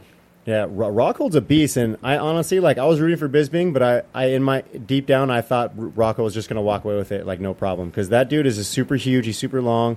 He's a southpaw, which is super hard for pe- people to deal with a lot of times, and like just his technique. Like Rockhold is a monster, but Bisping is like not a guy you should ever count out. Like he has punching power, and I think he got in, in Rockhold's head a little bit, talking about Destiny and like talking shit Yeah. at the pressers and stuff like that, but. I felt the same. Like Rocco wasn't really taking the fight seriously. He looked like he was just in there sparring, like like oh whatever. Like eventually you're just gonna go down, so it's whatever. As soon as I land a shot, Yeah. whatever, I'm gonna take you out. It looked like he was annoyed he had to be there. Uh, but his, his, you know, what's crazy is his his arrogance is what makes him so great. But it's also It's his downfall. what was his downfall. And I think that you could put McGregor in that category. There's a lot of guys you could put in that category. Is what makes them so great is their belief in that they could beat anybody, which they 99% of the time can. In the rematch, I, you know, I would I would still think Rockhold would be the favorite. Um, Well, but it's the rubber match at that point. Yeah, well- and I and I thought you know Yeah, because now it's one and one. Now, as far as uh, one second, hold on, Mr. CB. As far as Bisping after the fight, you know, after he knocked him down and and then says, "Do you know where you are?" and, and just being a complete dick. Come on. I mean, you knocked the guy out. You got the belt. and, Honestly, like, knowing Bisping, that wasn't even that bad. Like he could have he, he could have been so much more of an asshole, and he said he wanted to, but he wasn't. That like wasn't when he, too bad. Like when he spit on George Rivera's cornerman after beating him. yeah, that, You know that what was mean? classy. I think you know, and Rockhold made a good point when he said, you know, when I beat you, I came over, made sure you were okay. I, I shook your hand, I helped you up, whatever. And Bisping goes in there and does that. And in terms of Rockhold fighting. With a lefty versus the righty, I was expecting Rockhold to throw heavy back body kicks, like hit him in the Like body, always does, 'cause go that for it more. Is, is he ruins people with that body? He kick. just he didn't seem like he wanted to be there. The fans didn't see him all week. I was at the hotel all week. Yeah, he wasn't staying him, there. right? Well, what was your no, no, no. Rockhold. Oh. we didn't see him all week. He wasn't staying at the fighter hotel. He was at a mansion somewhere nearby. The only one I saw Damn, fight he's a week. fucking Kardashian now, huh? Yeah. Well, he was. I think he was hanging out with Lazy the Savage and a few other people. I think Cain might have been there for a little bit. The only one I saw at the hotel was DC. That was part of the AK, AKA crew and Javier Mendez. But was he at the uh, buffet? Uh, who, Javi? No, no, DC and Javier. I don't think they have a buffet at the What, Manhattan Beach that Marriott. video? Chicken cake? Oh yeah, it- all about that cake. Yeah, that was the one I made. Now, now Oh, what was your issue with That's such a good Bisbing? video. All right. Well, let's first off remove my issue. I mean, yes, I'm the one speaking from the fan standpoint. From the Graffers? but no, not just. Okay, go you're, on. you're seriously going to make this like I've already been taking You're shit. pissing him off. I've, I've seriously been taking shit for days of guys like, oh, because CB thinks he's an asshole, he's now an asshole. No, I'm representing all the fans, the graphers, the regular fans, the casual fans. If you weren't in Bisping's close circle, fight week, which I was at the hotel Wednesday through Saturday. now Saturday. you got a room at the hotel. No, I, s- Oh. I stayed at home. You stayed at home. It's in Manhattan Beach. It was like 40 minutes Okay, away so in you the drove morning. to the hotel in the morning. I drove to the hotel every morning, and I came home at night, except for the fight, when I came home before it started, and then left right after it ended. So you're in the hotel waiting to get an autograph. I was just hanging out in the hotel. Okay. All right.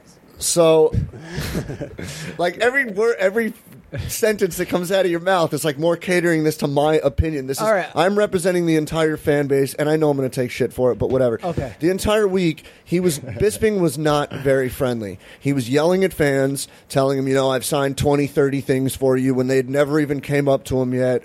I spoke to him a couple times, and be, let me tell the fans this. I wanted Bisping to win until he acted the way he did fight week. I have never been a Rockhold fan, but I have never wanted Rockhold to win. Side note, I am now cool with Demetrious Johnson, so all, All you can leave me alone about that. Okay. So Bisping was not nice to the fans. He when people asked him for a photo, he was just kind of like again, like this is your 500th photo. I was trying to talk to him about the show. He wouldn't give me the time of day. He told me I have things to do and walked away when I'm holding the belt in my hands trying to tell him like, you know, I know you're a fan. I know you know Adam, this and that, whatever.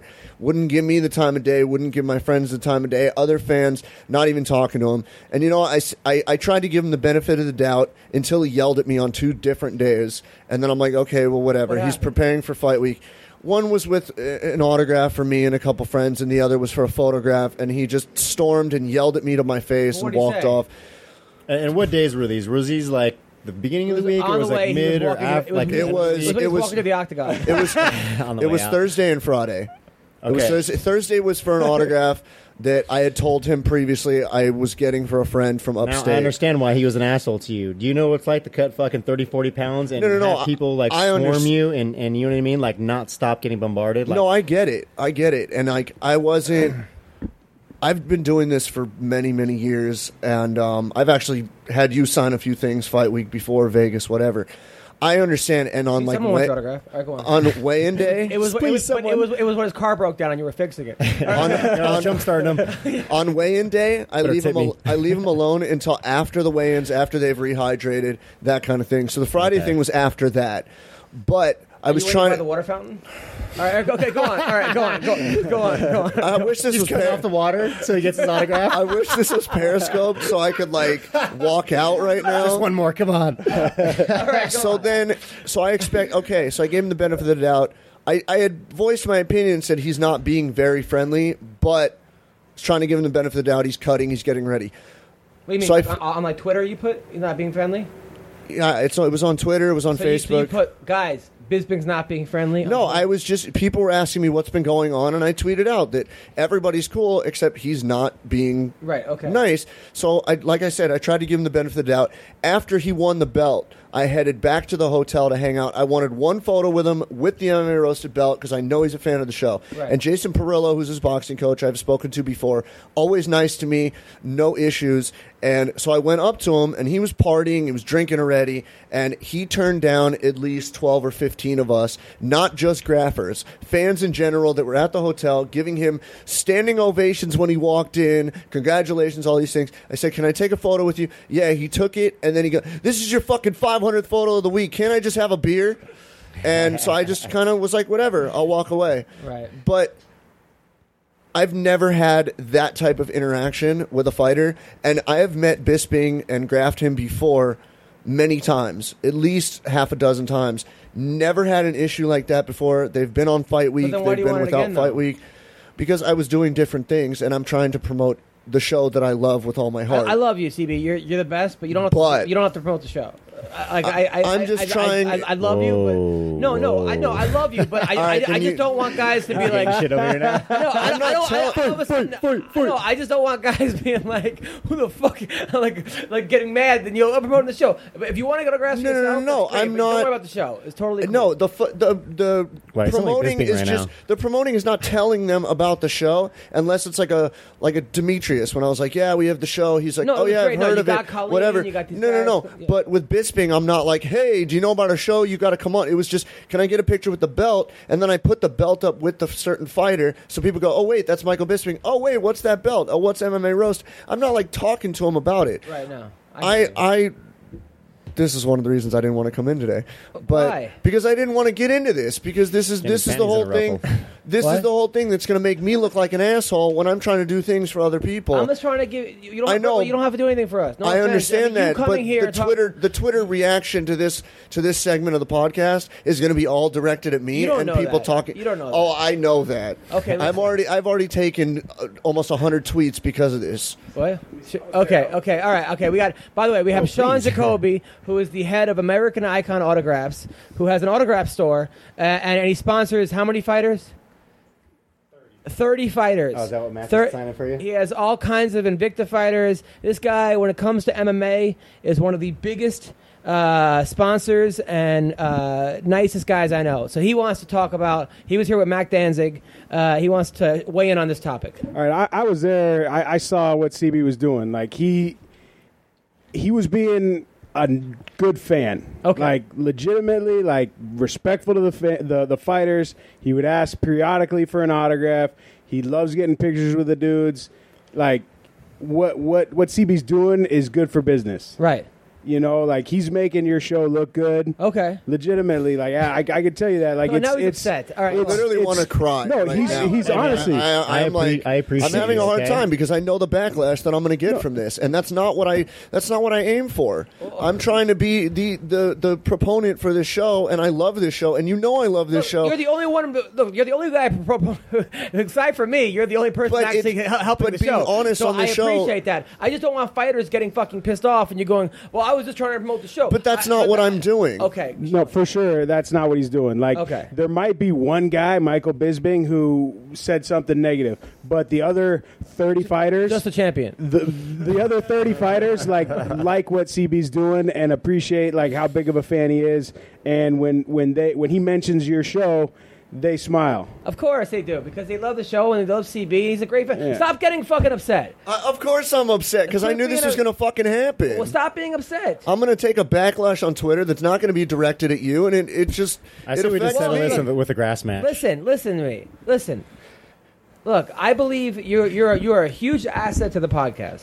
You know more about MMA than any Huge of us. ass is more like Okay, it. you're an ass too. Okay, but but listen, you you you, you were getting autographs for fucking twenty years before the fucking podcast. I feel like I'm at an Okay, you've intervention. been doing this for a long ass time. I stopped autographing in 2013, though. I just started back just so I could have a collection for my own. Okay, That's so that's not- something you enjoy to do. Some people, okay, they enjoy watching porn. But I don't tell other them I'm part of the podcast when I ask for the autograph. If you want to go I ahead. bring the belt I don't up give and a that's fuck, it. Okay, I don't look. And I, now if I'm you getting wanna- yelled at by Adam. No, you're not getting Again. yelled at. If you want to, if you want to give him, if you look, go ahead, tell him whatever the fuck you want. You're actually help. I think you're helping. If Bisping wants to be, look, he's probably cutting weight. He's frustrated. He's nervous. He doesn't want to get his fucking ass kicked. He's fighting Luke Rockhold. He got choked out in fucking two rounds. He's probably kind of a dick to some of the fans, and I understand why. I, I, I but I also understand. Listen, the fans are the ones paying the fucking, you, you know, to see you. So I understand both points of view. Okay, if you want to get people's autographs and that's what makes you happy, do it. Okay, you're gonna do it anyway. The fuck you need? What the fuck you care what I think? I'm, I'm gonna say similar, but kind of the same thing. If if you're doing something that makes you happy, who gives a shit what other people think or say? You know what I mean? Like if it makes you happy, that's. but you all can't that have it both ways. You can't say I'm CB. This is my fucking. I'm on the podcast. I don't, though, okay, anymore. But you can't say I'm. This is what I talk about, and, and anyone could, and then and then get mad at people coming at you. Uh, Either block them, okay, which is what I do. If you don't like my jokes, But blo- I don't, I block don't want them. to fucking. I don't want to be like that, and I'm not. I'm not here to bash Bisping. Like I'm not here to say he's an asshole. I'm just telling the fans from a first person eyewitness perspective what was going on fight week. And before this podcast, all weekend, oh well, CB says he's an asshole, but he CB's the only one. I'm like, no, I was there. Yeah, okay, but you can't have it both ways. You can't say, "Look, guys, listen to what the fuck I want to. Uh, the, I look what I have to say," and then get mad and people respond. No, but it's the way that it's presented on this podcast is my issue. Uh, okay. I think you see it as like comedy, and I don't see it as the comedy, podcast. I don't see it as comedy. This is, this is the co- well, you want to have the CB graphing serious no, podcast. no, no, no. I'm not talking about that. but like, I have. Never mind. The, the fact that you t- you I, I interact- gotta leave in a few minutes, anyways. Oh, okay. Everyone's mad at me. This is my. I'm fault. not mad at You're you. mad- I'm getting ready um, for I your don't like show you so I can go anymore. feed my dog, so I can bring my parents to come see you perform. That I hype you to everybody I fucking I know, and I appreciate that. separate the two. Trust me. Okay, all right. We've Don't- had we had this conversation All right. Saturday night. All right. What do we talk? Let's talk about Ariel Helwani. He's fucking back, and that means I can't have his job. So I'm pissed. Uh, you, you, you, you were you were right there. L- l- listen. Uh, Thanks, Adam. Look, Bye, Ariel, guys. All right, Ariel Helwani. Uh, uh, as as you guys know, what happened with Ariel Helwani this week, where Ariel Helwani um, leaked the Brock information before they wanted to, then got escorted out, then went on the uh, MMA hour, ha- broke down, started crying, uh, and then now he's unbanned.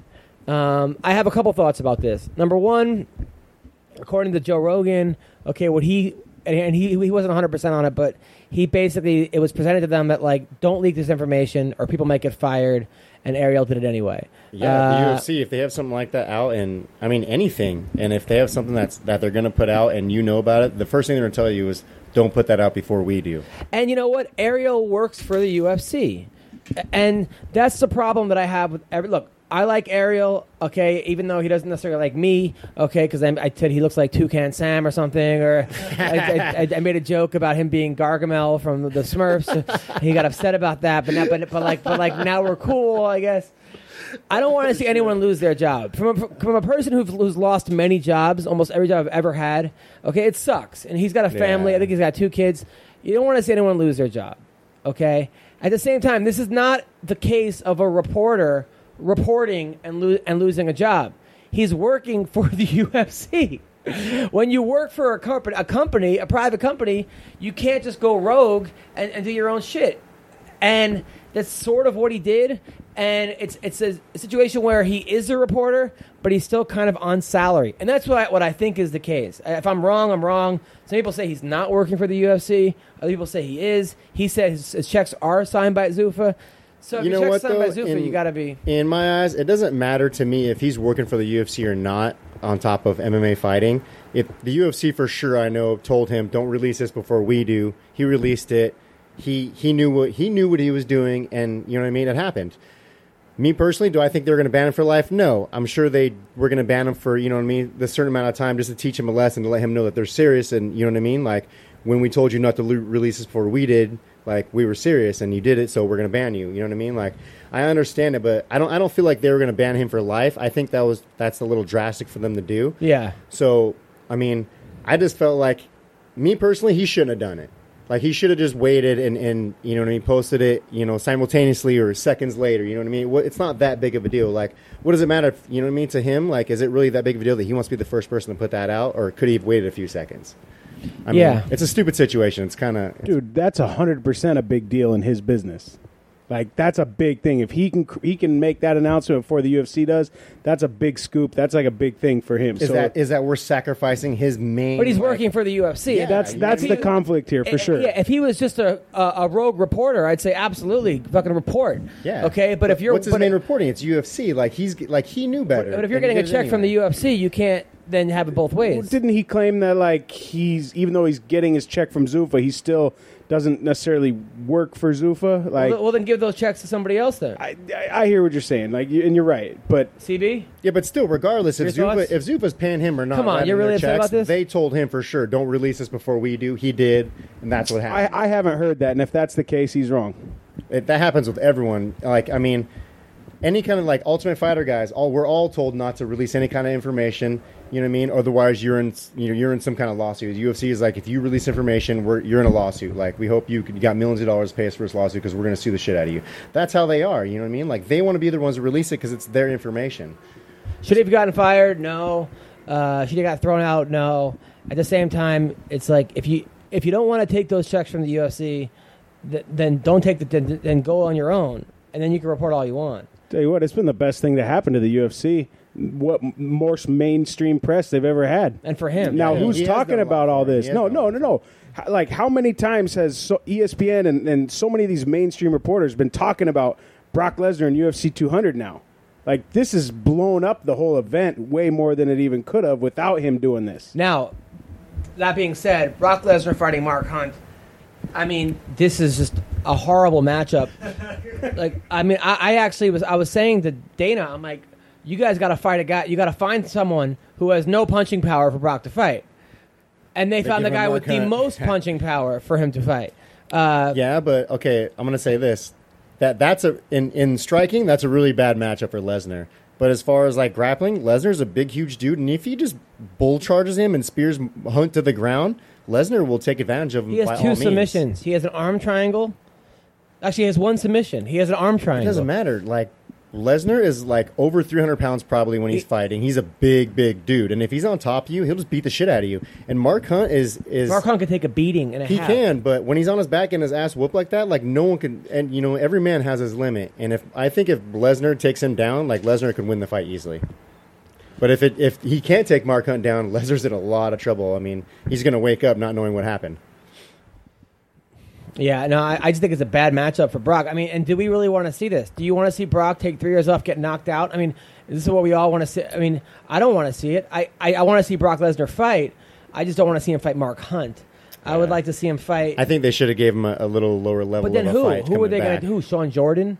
I mean, who are? Uh, I'm I'm going down the, the rankings of like who are they going to find? Well, he's out? a former champ. I would definitely give him a top ten guy, but I mean, Who? someone a little more better of a matchup for him. I'd have to dig through names, like honestly, to give him like if I were to pick a fight for him. CB. Who would you have Brock fight? Frank Mir. Can't. He's he popped tested positive. He's out. Um, I mean, Prob- I don't- I think I would like I to see thi- that again. Oh, so would I. It's a, it's the Carwin? rubber match. Carwin's been Carwin retired back. too, but it's not about getting the best matchup. They brought him in for to sell pay per views, and Mark Hunt versus Brock Lesnar is gonna sell pay per views. Of course, but you, Yeah. but That's why he's how do you there, see this Adam. fight ending? It doesn't matter. They Brock they, by they ground just and want the pound. pay per view buys. What? Brock by ground and pound. Really? He's not dumb enough to go in there and fucking swing with Mark Hunt. Nobody's dumb enough to go in there and swing with Who's Mark ever Hunt. ground and I pound him I like don't. Mark I don't Hunt? think he's that. Stipe, stupid. Are you- didn't he? Steve didn't ground and pound him. He just Yeah, ground and pound but him? look, but look at it this way: you have one of the, and I'm not talking pro wrestling. I'm talking one of the best heavyweight wrestlers that you've ever seen in the UFC. I mean, the first thing that Frank that uh, Mike Goldberg said when when he fought Mir the first time, how long until Brock goes for a takedown? And he couldn't even finish the sentence. It was three seconds in, and he barreled through him. Fucking hits Heath Herring at the start of their fight, and then barrels through him. All he has to do is go for the fastest double leg you're ever going to see in an MMA fight, get to mount, and just start fucking pounding him. You think Mark Hunt's going to throw up an armbar or a bottom uh, bottom arm triangle? He's going to dri- he's going to take him down immediately. Brock doesn't like getting hit. He didn't like getting hit in practice, and he's fastest double leg you'll ever see in your life.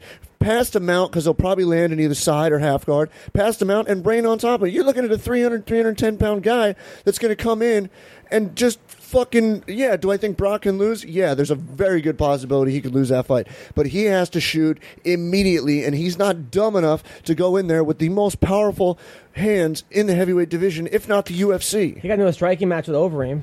But also too. He also- uh, well, yeah. Look what happened. But also, um, Lesnar is a really good wrestler, Great wrestler. especially for his size. But like Sean McCorkle said when he fought Mark Hunt, he missed him with an uppercut and it still hurt. Uh, he, he, he- I mean, this dude, the fucking wind hurt him. I mean, I don't know. I, I just think it's a bad match. Fastest double leg. Don't even come out there.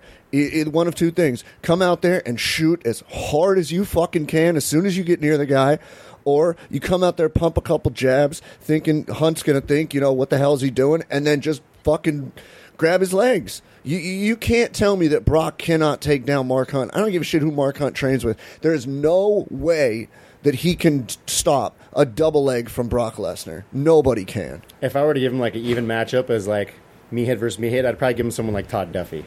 Like Yeah, Todd, Duffy, Todd Duffy would have been a perfect opponent for Brock Lesnar. Todd Duffy wanted that fight too. Todd's coming off a terrible loss. Like that's Well, that's not going to sell pay per views. And the UFC brought in Brock to sell tickets and pay per views. But you think Brock? I mean, I think Brock anybody would sell pay per views. Not, dude. Who's who cares about Brock versus Todd Lesnar versus Brock versus Mark Hunt? We wouldn't even be talking about Brock versus Todd, Todd Duffy right now and how the fight would go. You wouldn't. I mean, bringing Brock back, you saw the commercial on Saturday night. Nobody knew who he was fighting till Monday, and the internet broke. It was that whole UFC 200 ad, which, by the way, This is is the whole my whole point. an amazing ad. But then it's, can you see me now? And it shows Brock, and everybody's like, what the fuck? Yes. Does it matter who he's fighting to sell? Yes, but in terms of selling UFC 200, they just doubled their pay per view buys by having the name Brock Lesnar in the co-main, and they know it's big enough that they're putting it ahead of their women's bantamweight championship and their interim featherweight championship. Uh, it is funny- the co-main I mean, event. I mean, the crazy part about this the whole uh, fight is that uh, is that uh, what's his name? Uh, the the ex champion is on Fight Pass. Uh, the 135 TJ Dillashaw, a Sun Fight Pass on this card. That's that's crazy. They need to His, pad his this last card. fight was the, for the title, and now he's on Fight Pass at UFC 200. Yeah, but that's the same thing as you know Aljamain and Caraway. That was arguably one of the best matchups on the fight night. It was on Fight Pass. BJ Penn was going to be on Fox Sports prelims Yeah. when he was fighting. No matter who he was fighting, they're they're trying to get people interested into the Fight Pass, get their ten dollars a month because there is a lot of money for the UFC there. They're ten dollars a month. The Fox Sports prelims, you know, the most advertising they do during their Fight Pass and their Fox Sports prelims is advertising for the event that night, which I laugh at because you're like. I already know this is happening. But there's people that are like, you know, they set you up to go, yeah, I got to order that pay per view. course. you put Matt Brown and Demian Maia on the fight on the Fox Sports prelims, and people are going, shit, I guess I have to order 198. Not that the, all I'd other love Fox fights. fight. It's Fight true. Pass, I but mean, it was crazy. Fight Pass for Uh. Kelvin Gastelum, by the way, came to my show on uh, I saw him at the Sunday. And he shows up, and I'm like, oh, he he, he came late. I'm like, oh, he uh, couldn't make, make, wait, make wait for the show. And uh, Couldn't make the Yeah, he showed up Yeah. with like 20 minutes left. Like, I, I was know. very. I think he was hitting the back. I think he wanted to be seen. Oh, Yeah. okay, okay. It's a very Bubba Jenkins thing to do. Yes. Yeah. now, well, uh, you also listen. had Rigan Machado there. You also had Ed Soares there. Sean McCorkle. Sean McCorkle got yelled at by the staff. I know. I didn't know what that was about, but I'm like, dude, when you're sitting down, you're pretty much standing And then up, James so- Mutsari was there. Oh, he was? Yeah. Oh, that's cool. I didn't notice that. Yeah, he- yeah, it was great. Listen, that is our uh, our podcast. People, do not hit up CB and give him a hard time They don't for the Michael anyways. Bisping thing. Please do not. Okay. Can we touch on one thing before we end that's very important? Yes. Kimbo Slice. Yes. Rest in peace to Kimbo Slice. Yeah, sad very sad. Uh, a guy was a con- definition of a warrior. I mean, the American dream. Dude went from YouTube to fighting Yeah, in the fighting people in UFC. He, you know, for he was part of. Uh, he was the main event for two of the five biggest MMA fight events ever on cable television. Wow. His fight, I think it was uh, the Petruzelli fight on Elite XC, and and I think the other one might have been his, or no, I think the Tank Abbott fight, and then one the Bellator with Shamrock was like two of the biggest, highest rated MMA events of all time on cable television. I did not know that. So rest in peace, Kimbo Slice.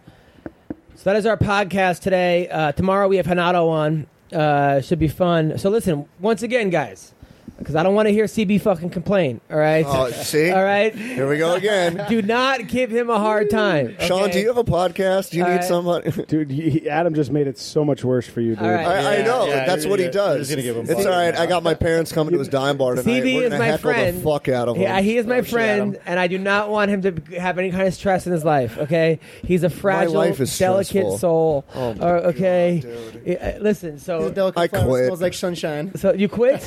I, I, I quit. Tyler can have the belt. Oh no, no, Tyler. Really? Can I have the belt? Listen, um, it's a six hundred dollar belt, right? No, actually, it goes to Caraway because he's the most roasted. Oh, okay. Caraway does get the belt. So, uh, what do we I don't do? really- do phone calls. We do phone calls yet? You got it today? All right, so we're going to start doing phone calls again on the show. But I like when no, no phone calls. Um, oh, thanks, CB, making a fucking face.